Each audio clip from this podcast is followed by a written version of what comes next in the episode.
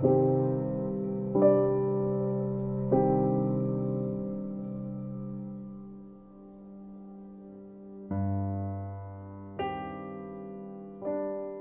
suatu malam yang muram, Bapak terpejam. Beliau tidak bangun lagi betapapun kerasnya kami memanggil. Kepergiannya mendadak menyisakan luka yang mendalam. Kami sangat terpukul apalagi ibu mengetahui setengah jiwanya tak akan kembali ada jeda panjang yang tersisa. Hening yang merenggut segala ceria. Sedih berganti sesal membawaku pada masa-masa itu. Aku menyesal betapa aku tidak pernah cukup menunjukkan rasa hormat. Betapa aku terlalu sibuk untuk ibadah berjamaah untuk dengannya. Betapa aku selalu menghindar saat beliau butuh teman cerita. Betapa aku tidak pernah tahu beratnya sakit yang beliau bawa. Padahal, bapaklah yang berjuang sekuat tenaga agar aku mampu bersekolah setinggi aku bisa. Bapak yang banyak membunuh mimpi-mimpinya hanya agar kami bahagia. Sebersit kerinduan bersemi di hatiku yang hancur berantakan. Aku rindu Bapak. Aku rindu melihat beliau bercanda dengan ibu. Aku rindu melihat beliau menasihati adikku. Aku rindu mendengar beliau bercerita mengenai hidupnya. Aku rindu mendengar syahdunya ayat suci yang terlantun dari bibirnya. Bolehkah sehari ini saja aku menangis? Dan kini ku sadari mengenang adalah pekerjaan yang menyakitkan. Terutama jika yang kita kenang adalah seseorang yang teramat sangat kita sayangi dan tidak bisa lagi kita temui. Namun, akan lebih menyakitkan jika kita harus melupakan. Karena Bapak pernah bilang, seseorang tidak pernah benar-benar pergi selama kita masih menyimpannya di dalam hati. Mungkin Bapak hanya sedang mengajariku untuk mensyukuri apa yang masih ada dan mengikhlaskan apa yang sudah tidak ada. Tuhan selalu menguji umatnya agar naik kelas, bukan sebaliknya. Aku percaya itu. Sekarang, aku dan keluargaku sudah mulai tersenyum lagi. Terbiasa dengan ketidakhadirannya. Kami tidak sedang melupakan Bapak, kami hanya sedang menyadari bahwa beliau tidak pernah benar-benar pergi. Kesedihan akan terus berkurang dan berkurang hingga akhirnya hilang. Semua butuh waktu, tapi hati yang hancur akan kembali pulih. Cinta takkan pernah habis, meski wujud telah habis.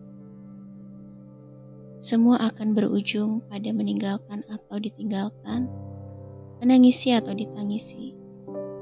Semoga kita bisa lebih menghargai waktu.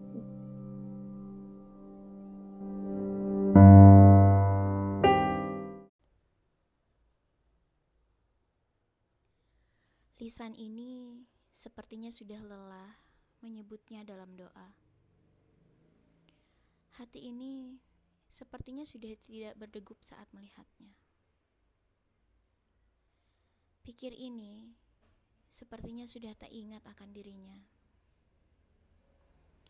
Penantian yang tak kunjung hadir, meski diri ini terus meminta pada Sang Maha Pemilik hati.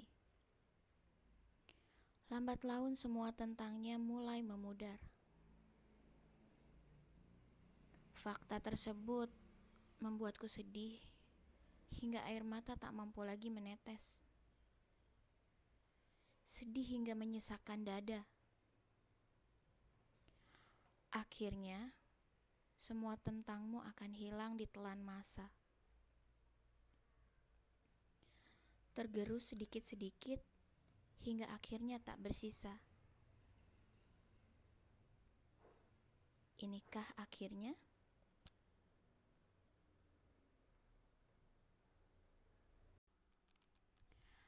Aku ingin mencintaimu dengan sederhana, dengan kata yang tak sempat diucapkan kayu kepada api yang menjadikannya abu. Aku ingin mencintaimu dengan sederhana, dengan isyarat yang tak sempat disampaikan awan kepada hujan yang menjadikannya tiada. Aku ingin karya Sapardi Djoko Damono. Selamat Hari Puisi Sedih nih ya kawan-kawan.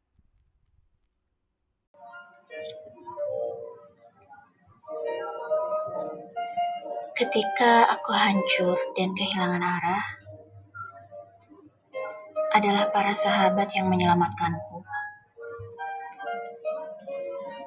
Mereka memberitahuku bahwa perpisahan bukanlah akhir dunia.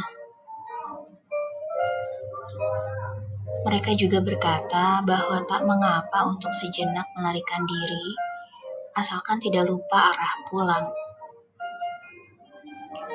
Maka di tangan mereka kupercayakan nyawa untuk sejenak kabur. Ke gununglah angin membawa kami. Gunung yang memiliki pesona mistikal dari kejauhan, namun mematikan dari dekat.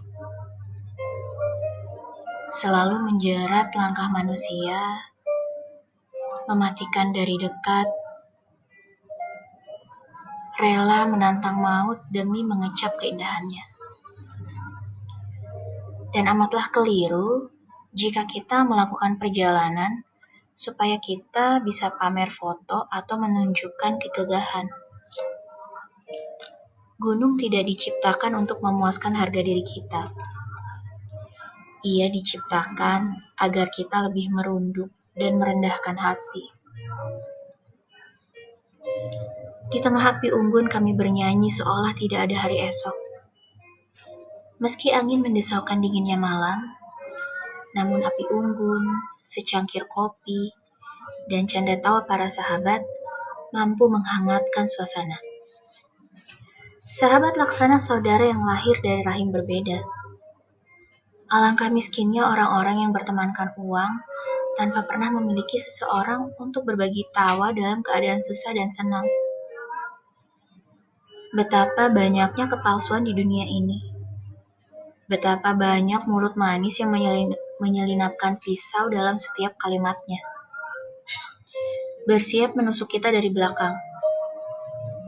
Berhati-hatilah dengan mereka yang gemar menjilat. Karena sahabat bukanlah ia yang bermanis-manis di hadapan kita. Ia adalah seseorang yang berkata jujur, seburuk apa pun kenyataan, agar kita tidak lupa diri. Sahabat bukanlah ia yang hanya datang saat kita berbangga hati. Ia adalah seseorang yang takkan pergi meski dunia memusuhi kita.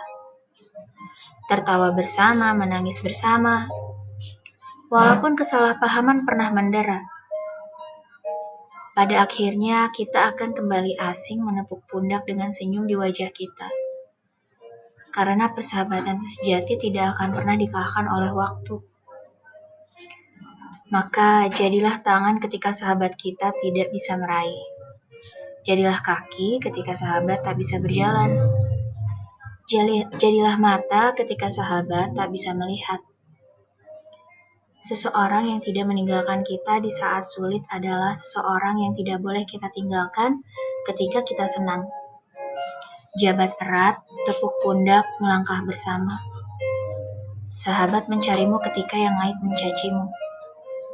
Mereka merangkulmu ketika yang lain memukulmu.